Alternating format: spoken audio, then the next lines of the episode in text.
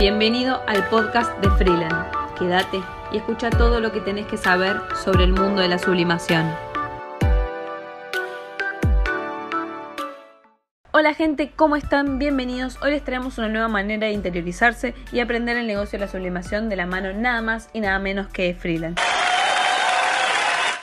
Todo lo que necesitas saber sobre el negocio de la personalización lo vas a encontrar en esta guía que te voy a estar dando a continuación. Porque, ojo, este es el negocio que se viene y si estás escuchando esto porque probablemente pensás lo mismo. Esta idea surgió a partir de la necesidad que nos comentaban los usuarios de los equipos y las dudas que veíamos que iban surgiendo, así que fuimos recopilando la información para poder responder todas sus dudas. Algunas de las primeras preguntas que surgen son ¿qué es la sublimación?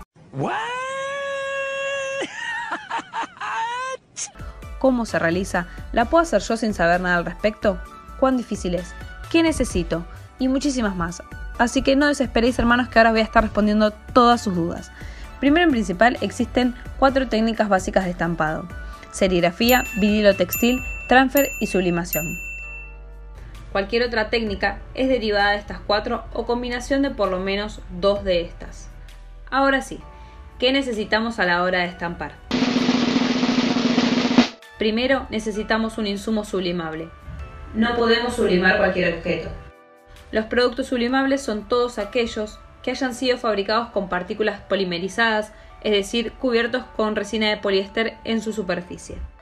Tenemos una amplia variedad de productos como tazas, platos, mates, paraguas, fundas, etc. Si no sabes qué más podés sublimar, podés entrar en la tienda de Freeland www.freeland.com.ar y vas a encontrar un montón de productos para personalizar.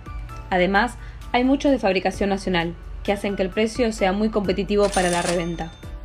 En cuanto al textil, solo se pueden sublimar telas hechas con fibra sintética y o artificial. Las fibras naturales como el algodón no se pueden sublimar. Algunos ejemplos de textiles sublimables son acetato, lycra, microfibra, neopren, modal, entre otras. Es recomendable utilizar telas blancas o de un color muy claro con un mínimo de 70% de poliéster en su composición. En telas negras podemos aplicar otra técnica de estampado como el vinilo textil, pero no sublimación. En segundo lugar, necesitamos una estampadora. Estos son equipos que vienen en diferentes tamaños y formas según el producto a estampar.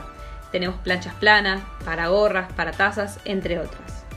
Estos equipos en sí son básicos.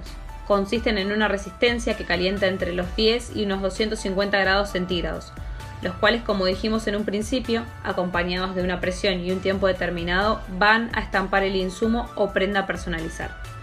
En tercer lugar, necesitamos una impresora.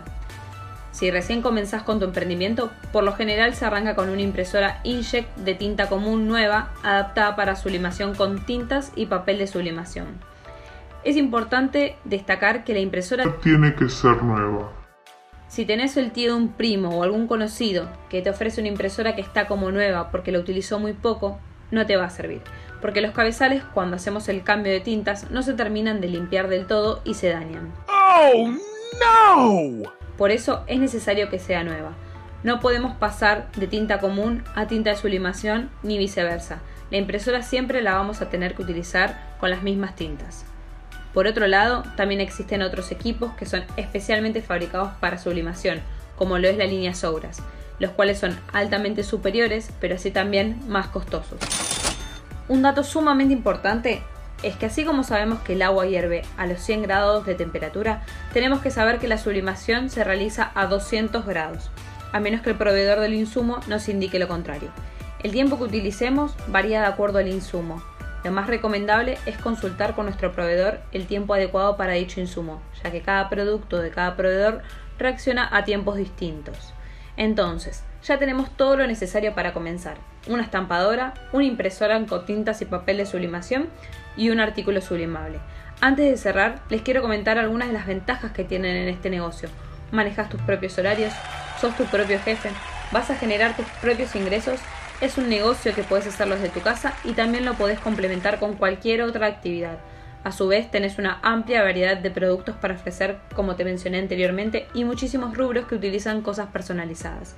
Espero que esto les sea de mucha ayuda y los espero en el próximo podcast para seguir contándoles todo lo que necesitan saber sobre el mundo de la sublimación. Hasta la próxima.